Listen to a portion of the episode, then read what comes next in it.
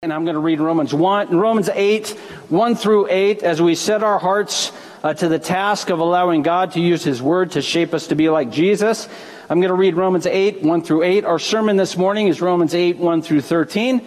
Uh, but we'll just read the first eight verses to start before our time of prayer. Here's what the Word says in Romans 8, 1 through 8. There is therefore now no condemnation for those who are in Christ Jesus. For the law of the Spirit of life has set you free in Christ Jesus from the law of sin and death. For God has done what the law, weakened by the flesh, could not do, by sending his own Son in the likeness of sinful flesh, and for sin he condemned sin in the flesh, in order that the righteous requirements of the law might be fulfilled in us, who walk not according to the flesh, but according to the Spirit. For those who live according to the flesh set their minds on the things of the flesh, but those who live according to the Spirit set their minds on the things of the Spirit. For to set the mind on the flesh is death, but to set the mind on the Spirit is life and peace. For the mind that is set on the flesh is hostile to God for it does not submit to God's law. Indeed, it cannot. Those who are in the flesh cannot please God. Romans 8 1. Is there a more loved verse in the Bible? There is now, therefore, no condemnation for those who are in Christ Jesus. Some of the Apostle Paul's uh, most poetic words in Scripture, probably only exceeded by Philippians 2 5 through 11, in my view.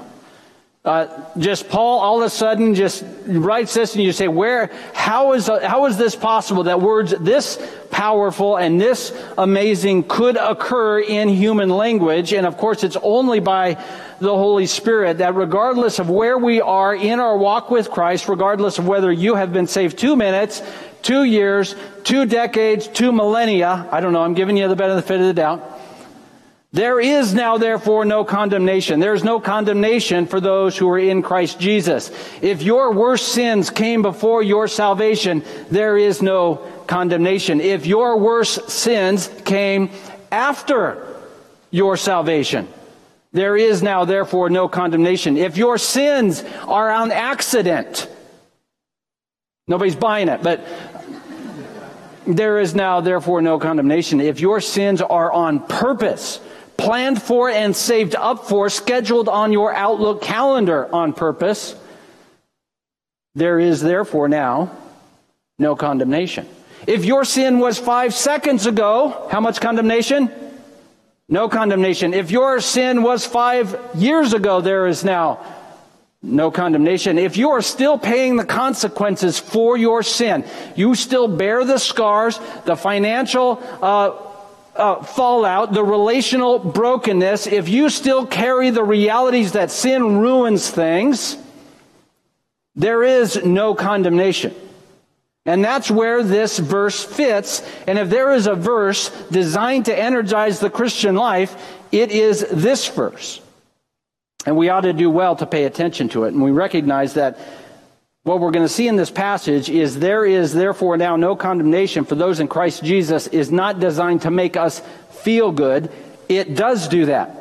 It is designed to remind us where the power to live a, a life for Christ comes from. Power to live is from God. That's where this verse is taking us. The power to live is from God. Here's the whole outline. I like to give you the outline at the beginning, so if you decide to leave, you can. Power to live is from God. Verses 1 through 8. God did what we could not do, so we could do what we could not do. There is now no condemnation because God, uh, the power to live is from God, so God did what we could not do so that we could do what we could not do. Verses 1 through 8. Power to live is from God. God did what we could not do. We love hero stories. The hero swoops in to save the day. Usually, a helpless victim is being harmed by the bad guy. We watched a hero story yesterday. This is off script. This is going to get me in trouble. Somebody will send me an email. Flora and Ulysses on Disney Plus. Who's watched it? Ulysses is a squirrel with superpowers. I'm, it's not even a joke. This is a good film. The bad guy, animal control, of course. Ulysses Saves the Day it has a happy ending. I cried a little. But I made it sound like I was laughing. You know how that is? We love hero stories. Even when the hero is a, a squirrel with. If you're pulling that up on your phone right now, that's fine, go for it. Hero story. We love that. The hero saves the day from the bad guy, and, and, and, and we have a victim that ought to be saved, and, and the Bible is a hero story with, with, a, with a bad script in our mind. Because the hero swoops in to save the bad guy. He doesn't swoop in to save the victim. The hero swoops in to save the bad guy, the bad guy who's still kind of bad. And he decides to make the bad guy good. Now, sometimes this happens in our stories, but, but usually the bad guy retains sort of this uh, evil streak, and at the end of the day, he's just a bad guy. In the, in, in the narrative of the scripture, the good guy, Jesus, comes in to save the bad guy from being a bad guy by taking all of his evil deeds on himself. This is a hero story that's not matched anywhere, often imitated, but never properly done. The good guy saves the bad guy. When the bad guy doesn't want to be saved, doesn't deserve to be saved, and if we knew what the bad guy was really like, we wouldn't be sympathetic to him. We would say he ought not to be saved. The culmination of redemptive history, the culmination of God beginning his redemptive work. When did God start that? The, right after Adam and Eve sinned, God made them clothes from animals. What happened to those animals? They're dead. Someone must die for your sin. Immediately we see this in Genesis. The culmination of a history throughout human history from Genesis to the Gospels is the culmination of that is God finally just doing what we could not do, which is pay for sin for us by dying for us. Look at verses 1 through 4 of Romans 8. I've said Romans 8 1 about 10 times. I'm going to say it again. It's so fun. There is now, therefore, no condemnation for those who are in Christ Jesus. For the law of, of the Spirit of life has set you free in Christ Jesus from the law of sin and death. What is the law of the Spirit of life? That is this, that Jesus died on the cross, fulfilling the law, took it to the cross, paid for sin through the shedding of his blood, and overcoming death by rising from the dead. So the law of the Spirit is this. If you trust Jesus, the law doesn't apply, your sin is washed away, you will be raised from the dead and live forever. That's the law. If you are in Christ, you are righteous, and you will one day be raised. What is the law of sin and death? We've been talking this, about this at length in Romans. It is a list of do this and don't do this, and if you break it even once, you have broken it and you will die. What does the law do for us? It shows us what sin is because as soon as we know what a rule is, we break it and we die. So the law of the Spirit, that is Jesus saving us, has done what the law could not do, provided righteousness and life. Middle of verse 3 For God has done what the law, weakened by the flesh, could not do by sending his own Son in the likeness of sinful flesh, and for sin, he condemned sin in the flesh, in order that the righteous requirements of the law might be fulfilled in us who walk not according to the flesh, but according to the Spirit. In Jesus, we are not condemned because Jesus fulfilled the law we could not fulfill. Jesus did everything God required. He never did anything God forbids. More than that, not only did Jesus never succumb to temptation and Jesus never sinned, Jesus did exactly what the Father wanted, exactly when the Father wanted. On the off chance you and I are obedient, we're usually obedient late. And if you're a parent, when you ask your child to clean your room, when are you expecting that to be done? When I'm done with my game. Right?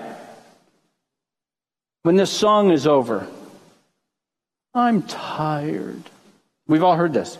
See, this is how we are. We don't mind being obedient. We just want to be obedient when we feel like being obedient, which is precisely never. So here's the thing Jesus never disobeyed, and when he obeyed, he obeyed exactly when the Father wanted obedience to occur. He fulfilled the law completely. His last moments on the cross, drinking from hyssop, some sour wine in order that scripture might be fulfilled. All the way through his life, making sure everything was handled exactly right. And he took those righteous requirements of the law to the cross with them, fully fulfilled, died on the cross, and it was all handled. And then he rises from the dead three days later, overcoming sin and death all in one fell swoop. Complete and total victory. So in Jesus, we aren't condemned because there's nothing left to condemn us. When we trust that what Jesus did uh, fulfills the law for us and washes away our sin, there is no longer a condemning authority in our life. The law no longer has authority. If the law comes to you and says, you need to do me to be righteous, you need to obey what I say to be righteous, the answer is the law only pe- applies to people who haven't died. And I have been crucified with Christ, and I no longer live. It is Christ who lives in me. And last time I checked, Christ fulfilled the law. So, law, thank you for your advice. See ya. There is now, therefore, no condemnation. It is a completed act, and this act of Christ was initiated by God. It was enabled by God, and the goal of this act was not that we would feel good. The goal of this act is at the end of verse 4. Look what it says. I'm going to read verse 4. In order that the righteous requirements of the law might be fulfilled in us, listen, who walk not according to the flesh, but according to the Spirit. The goal of the law being fulfilled in us is not merely that we would feel good, although I would hope we would feel good that we don't have condemnation. The goal is in this life, in this body of flesh, we would no longer walk by the flesh, but instead we would walk by the Spirit. That's the goal. There is no condemnation so that what? We would walk by the Spirit. That's the entire goal. The goal is that we would no longer seek to please the flesh, but rather we would seek by faith in the finished work of Christ to walk according to his Spirit. Now we see this word all the time in Scripture. See this word walk. Uh, see it a lot in Paul's epistle. You see it in Ephesians, see it in Galatians. The idea of walking here is this. When we believe that Christ has uh, redeemed us, it is a finished work. He has, when he said on the cross, it is finished, he wasn't kidding. We are made fully righteous. We are like Christ. Excuse me. But now we live this life according to that reality, and that day in and day out, Christ has saved me is our walk. So the question is not, what do I have to do to make God uh, forgive me? The question is, having been forgiven, how then should I live? And those, those two ways of looking at life are, that, that's an important distinction. A lot of Christians have lived their Christian life trying to impress God so that He wouldn't be mean to them. If I am good enough, God will give me lots of money. If I am good enough, uh, God won't give me a sickness. If I am good enough, my kids won't have bad things happen to them. And so I'm going to live my life trying to impress God so that He won't be mean to me or that He might be nice to me. And that's a way of earning our salvation. What the Bible is saying, no, no, no, it's different. Having been forgiven, having our sin walked away, knowing fully there is now therefore no condemnation, how then should I live knowing this is a finished reality? What does Sunday afternoon look like if there's no condemnation? Does that mean I pursue the uh, desires of the flesh, or having been made righteous and been delivered of condemnation, do I live my life walking by the Spirit? Because the goal of our salvation is the glory of God lived out uh, in us by His Spirit. All right, let's read again verses 5 through 8. Do you mind? We're going to do it. Romans 8 5. For those who live according to the flesh set their minds on the things of the flesh, but those who live according to the Spirit set their minds on the things of the Spirit. For to set the mind on the flesh is death, but to set the mind on the Spirit is life and peace. For the mind that is set on the flesh is hostile to God, for it does not submit to God's law. Indeed, it cannot. Those who are in the flesh cannot please God. What is to walk by the Spirit? It is to set our mind on the things of the Spirit and not the things of our fleshly desires and appetites. We talked about that at length last week, so we're not going to develop it again. If you've forgotten what your fleshly appetites are, you can jump on YouTube and watch last week's message. So, what is walk by the Spirit? To set our mind and our heart on the things of the Spirit in opposition to the things of the flesh. And the reason we do that is because we have a desire to please God. So let's start in verse 8. Those who are in the flesh cannot please God. So here's the thing we need to recognize about being in Christ. And I don't know if this is new information for you, probably isn't, but we need to think about our relationship with God in different terms than we are used to. Most Christians or professing Christians or most religious people assume that the role of Christianity or the role of religion in their life is to uh, make God favorable towards them. Now, if you have been raised or been a part of a gospel believing church for a long time, you know immediately, no, that's not right. Jesus is pleased with me because of his work on the cross. However, the default human position is to try and impress God so he'll do what I want. And so this is always a fight for us, even if we've got good theology. The question is, what ought to motivate, what ought to motivate my desire today to walk by the Spirit? And it's verse 8. A desire to please God. A desire to please God. All right, I'm, going to try and irritate you a little bit. And you're saying, what have you been doing for the last 10 minutes? Okay. Try and do it worse, I guess. Why get saved? And might I suggest something over the last 50 years has been a popular reason not to get saved. This is a good reason not to get saved, a popular reason not to save, get saved, but not a comprehensive reason not to get saved. When I was a young person, you would go to a crusade. Sometimes it would be a tent, sometimes it would be building, sometimes it would be a public school gym. You would go for a number of meetings, and it always culminated with a guy getting up, yammering on and on, usually very exciting Usually a lot of shouting. Usually the buses are told they're not going to be leaving. If you've been to a Billy Graham, that's one of his lines. Okay. But at some point you're told there is only one way to avoid the fires of hell. There's only one way. And if you don't want to burn in hell for eternity, you need to find Jesus. Let me be very clear on this. If you reject Christ, you will burn in hell for eternity. So we're not talking about the reality of that statement. The Bible is quite clear. There is only one other subject Jesus talks about more than hell in the Gospels, and it's money. I don't know how he ever got an audience. Here's the thing if you're getting saved to avoid hell, you're missing the point. Did you know that? The reason to get saved is you find God. If the only reason to get saved is to avoid hell, you've completely missed the point. Being in heaven, the joy of being in heaven is not the fact that you've avoided a fiery eternity. The joy of being in heaven is that's where God is, and that's who we want to be with. And if our Christian life is defined by the avoidance of judgment, we will never truly understand the sweetness of what it means to be a Christian. The joy of being a believer is God lives in us.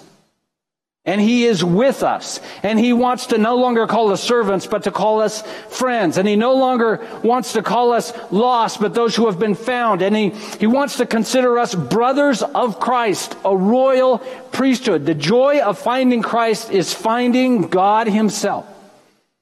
And what motivates the Christian life more than anything else is the power of the Spirit making us realize God is amazing. And I, what does it look like for me today to do stuff that makes him happy. If I can say it that way. That's not even right, but you get what I'm saying. A life of being walking by the Spirit is not to avoid Jesus or God smacking us upside the head because we blew it again. It's a life of saying, what does it look like today to do things in such a way that God might be pleased? He's already pleased with me, but what are the things that, that God is into? What are some things God is into? This isn't hard. Is, is God into forgiveness? I think so. He sent his son. I think he's into that. Do you think God would be uh, tickled pink if you forgave somebody today? Oh, now it's getting rude. What else is God into? Putting other first. Look at that. He put us first as sinners. While we were still sinners, Christ died for us. What if we put somebody first today that doesn't deserve it? Pro tip, none of them deserve it. What if we serve somebody today and we're never going to get repaid? What if we were kind to somebody and nobody's ever going to see? What if today, instead of relying on our skills and our competencies and all our awesomeness and our resources, what if today we fell on our knees and said, God, I'm an arrogant son of a gun. I can't do it without you. And I have been convinced I can. Without you, I am dead. Without you, I am broke. And all that I have is nothing compared to the glory of knowing you. Would he be pleased with us verbally at least recognizing that the only thing we have in our life that truly matters is a relationship with God forever? What does it mean to walk by the Spirit? A mind on the things of the Spirit. What is God into? And I want to be into those things. What if I'm not into those things? What if there are things that God's like that I'm not into? God's into prayer. Notice Jesus prayed all the time. God's into prayer. I'm not into prayer. It's boring and it makes me sleepy. I think God's also into repentance. That's what's amazing. When you find out that there's something in your life, and there's a whole bunch of some things that you don't like, that God likes, you go to Him in repentance. God, I've noticed, I read your Bible and I look at my own heart. I'm not like this. I have no idea what to do about it. Is God delighted by that? Of course He is. That humble recognition that we don't line up to what Jesus is like, and He will be faithful to work in us. What does it mean to walk by the Spirit? Look again at verse 5. Those who live according to the flesh. That means define our reality by our appetites, set their minds on the flesh. But those who live according to the Spirit, that is, define the reality of our identity. Who am I and what am I about? Is it defined by Jesus or my appetites? And those are the two ways to have our life or identity defined. We can be defined as those who pursue our appetites or those who uh, set our minds on we are in Christ. To set our minds on the flesh is death. And this is what he is arguing. He is saying that without the Spirit, our mind is going to be set on our flesh. Now, having the Spirit, we have the ability by the power of God to set our mind on the things of the Spirit, but we know as Christians that's always going to be intention, isn't it? There's always going to be the fight of the flesh. And we talked about that a lot in Romans chapter 7. What he is not saying is that Christians no longer struggle with sin. But what he is saying is believers, we will take the time because we want to please God to say, you know what? I want my mind to be set on who I am in Christ and the desires of the Spirit, not on the desires of the flesh. Why would we as believers want to set our mind on things that are hostile to, toward God? Well, we are weak and we're not home yet. But the Holy Spirit gives us the power to say no to those things and set our minds on the work of the Spirit. All right, this goes without saying, but here's what I want to draw us to. The power to live is from God. God did what we could not do. That is, give us His Holy Spirit and fulfill the law for us. But here's what we must recognize about the gospel that God saves sinful sinners by sending His Son to die on the cross and be raised from the dead, that by faith we could receive righteousness and one day be raised from the dead. The gospel is not, I can get away with sin. The gospel is, sin doesn't condemn me. But if your notion of the gospel is I can get away with sin, you have missed the point of the gospel.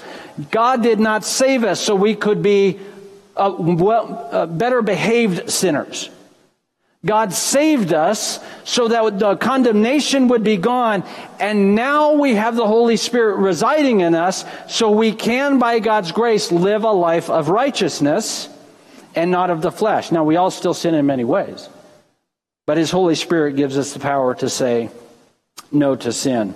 And when we do sin, the Holy Spirit gives us the power to repent and trust that He forgives us. There's two aims of no condemnation. Here are the two aims of no condemnation. Number one, joyous rest in what God has done for us. That is one aim of no condemnation. I see a number of you in here I know struggle with some pretty serious sins. I won't say your name out loud. There is joyous rest for you. And I'm serious. We struggle with sin, and we struggle with sin in many ways. And for many of us, there is significant shame and guilt that happens as a result of that, and the Bible is quite clear there's no condemnation. In Christ, you're not condemned. But there's a second aim of no condemnation that He has given us so much that we would have in us a deep desire, motivated by the Spirit, to want to please God. That's the other aim of no condemnation. If you stop at just, okay, I can feel good that a sinner like me has been forgiven, you haven't taken it far enough. No condemnation is to communicate to our heart and soul, this God is amazing. He is worth dedicating our lives to pleasing Him. That will never be a waste of time. It will never be a poor investment. The question we have to ask ourselves, if the gospel has moved in our heart, do I want to please God just because I'm his son or his daughter and I want him to be delighted? When we read there is therefore now no condemnation, the Bible is driving us to say, Lord, let me be a pleasing aroma. We're going to get to it in Romans 12:1. Let my life be a living sacrifice that pleases you, a pleasing aroma to God. The power to live as God, God did what we could not do. So there's a little bit of a tension here, and we say, sure, I want to please God, but how? I seem to have so much trouble doing what God wants. Right? Anybody?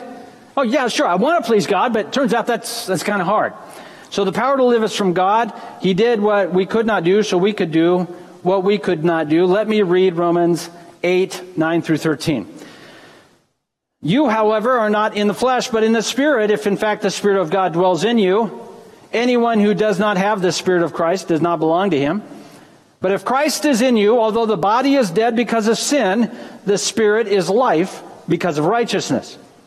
If the spirit of him who raised Jesus from the dead dwells in you, he who raised Christ Jesus from the dead will also give life to your mortal bodies through his spirit who dwells in you. So then, brothers, we are debtors, not to the flesh, to live according to the flesh, but if you live according to the flesh, you will die. But if by the Spirit you put to death the deeds of the body, you will live. Hero stories, back on that. Hero comes in, saves the day, and most hero stories, what happens? The hero flies in, or rides in on a horse, or comes in on a train, I don't know. Saves the day. And then what does the hero do at all the end of the, these kind of movies? They ride off into the sunset. And then you wake up and think, wait, the hero's gone? Hey, what are we supposed to do now? My favorite one of this is a, a, a hero in the Marvel uh, Cinematic Universe named Captain Marvel. I don't understand this lady. Fantastic hero. Basically indestructible and can kill anybody, right? I mean, besides Thanos, we can argue about that all day long. Saves the day at the end of one of the million movies they made. And then leaves. And like, where are you going? Like, the problems aren't like totally fixed. It still is planet Earth. Like, and our answer was, well, there's lots of other worlds that need saving. Oh, so you have lots of skill, but it's, it, it's only in one place at one time? That's not helpful. So now what you're telling us is our problems aren't actually that significant. I don't know if you've looked at the world, Captain Marvel. We could use a hand. But some other world in some far flung universe. Uh, well, tell you what, Captain Marvel, you tell us their problems, we'll decide whose problems are worse. And you stay here, basically, is what we're to. What, kind, what good is a hero that sort of fixes things and kind of keeps it from exploding, but then leaves and has to keep coming back? You know what? You're a lame hero. I'm not, you know, it's not just Captain Marvel, it's all of them, you know. Why do heroes have to wear jammies? I don't, why can't you just wear a pair of jeans? I don't, whatever. So, yeah. I'm sorry. I don't know where that came from. Probably not the Spirit. All right. Here, what do we discover here? Jesus said it in John. If I don't go away, the, the paraclete, the counselor, can't come. Here's what Jesus doesn't write off in the sunset. He stays. When he said, I will never leave you, I will not forsake you, he was serious. Notice how these, uh, this passage is worded. This is an incredible passage for some theological reasons that we're not going to get into. But look what he says. Verse 9 the Spirit of God dwells in you. The Spirit of who? God. So the Spirit and the Father are one. The Spirit and the Father are one.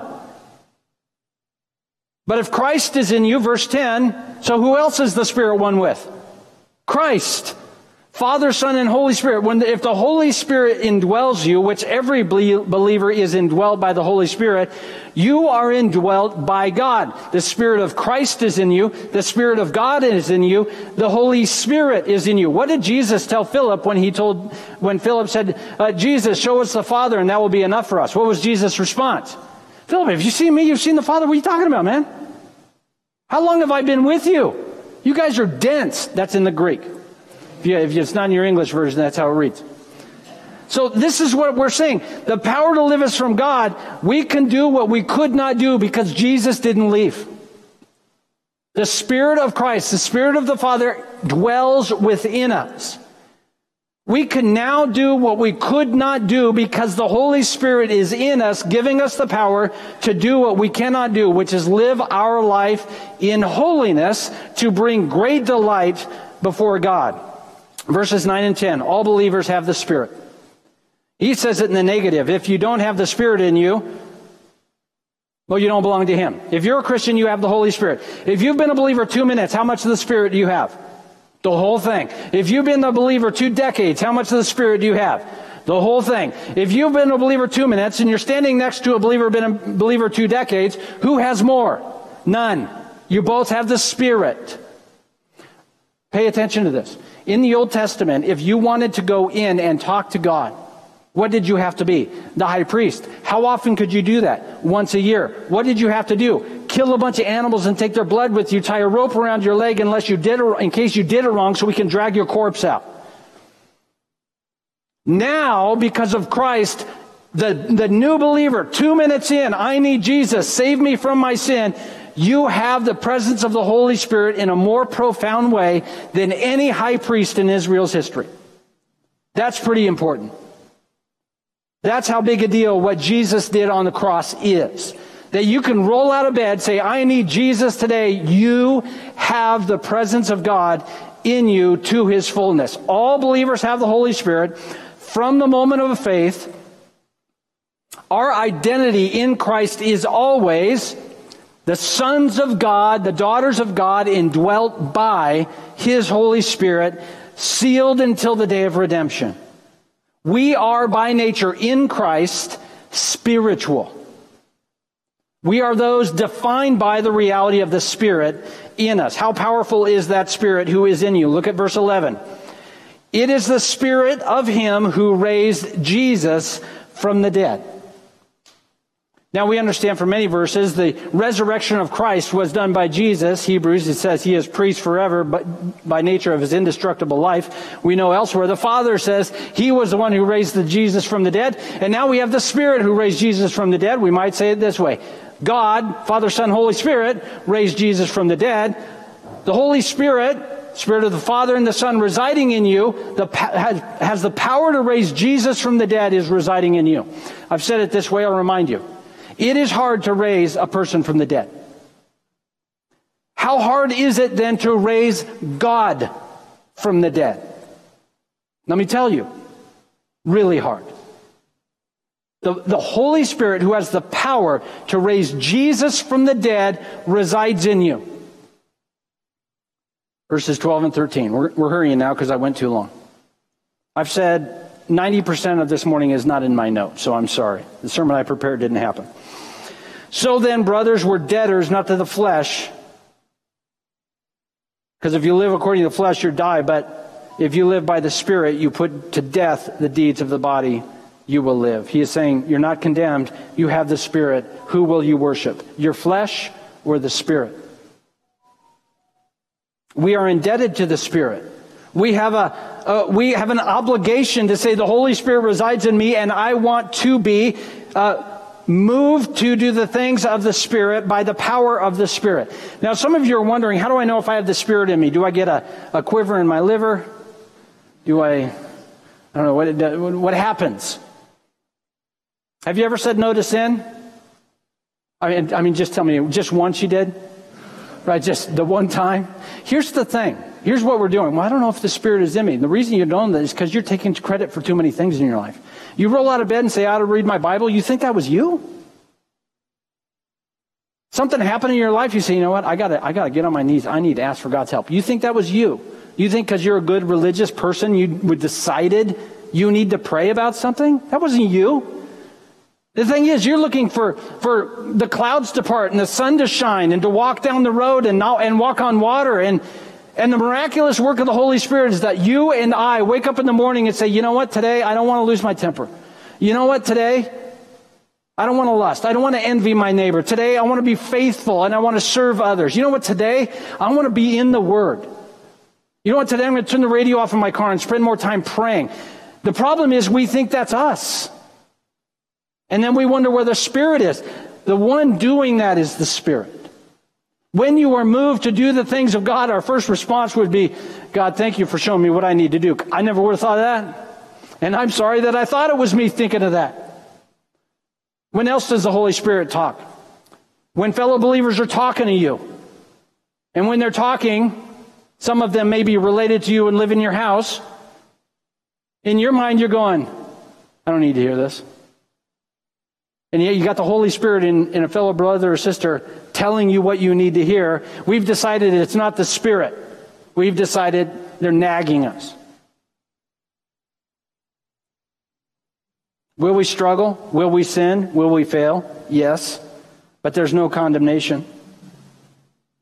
Since there is no condemnation, let's say, what does it look like today to listen to the Spirit and please God? Three things. Number one, there's no condemnation. If you insist on feeling guilty about your sin, then you insist on helping God with your salvation, and He doesn't need your help. You need to rest in the fact that when Jesus said on the cross, it is finished. You think you're being holy and righteous by carrying around shame and guilt. You're not. You're telling Jesus the cross wasn't quite enough and you need to feel bad about it. You don't. He died. He rose from the dead. We glory now in the fact that there is no condemnation. Augustine said it this way. If you don't know who Augustine is, he owns a coffee shop down the road. The law was given that grace might be sought, and grace was given that the law might be fulfilled. The law was given that we might say, we need grace. And grace was given that the law might be fulfilled in us. The way to life in God is grace alone. You cannot earn God's favor. If you are not in Christ, the only way to find God is to put your faith in Christ. If you are in Christ, the only way to have favor with God is already handled so now the question is since God has given you his favor, how then should we live? Christ became what we are, humans, so we could become what Christ is, righteous. So finally, this Christian, are you setting your mind on Christ or on your flesh? Are your hopes and dreams for fulfillment, satisfaction designed and desired around the things of your appetites or are they things of Christ and His Spirit? If they are the things of the flesh, which more than likely, if you're awake and alive today, they are, then God takes great delight in repentant believers. You say, How can I please God today? Agree with Him that we're pursuing our appetites, and God, I, I, I want to be over this.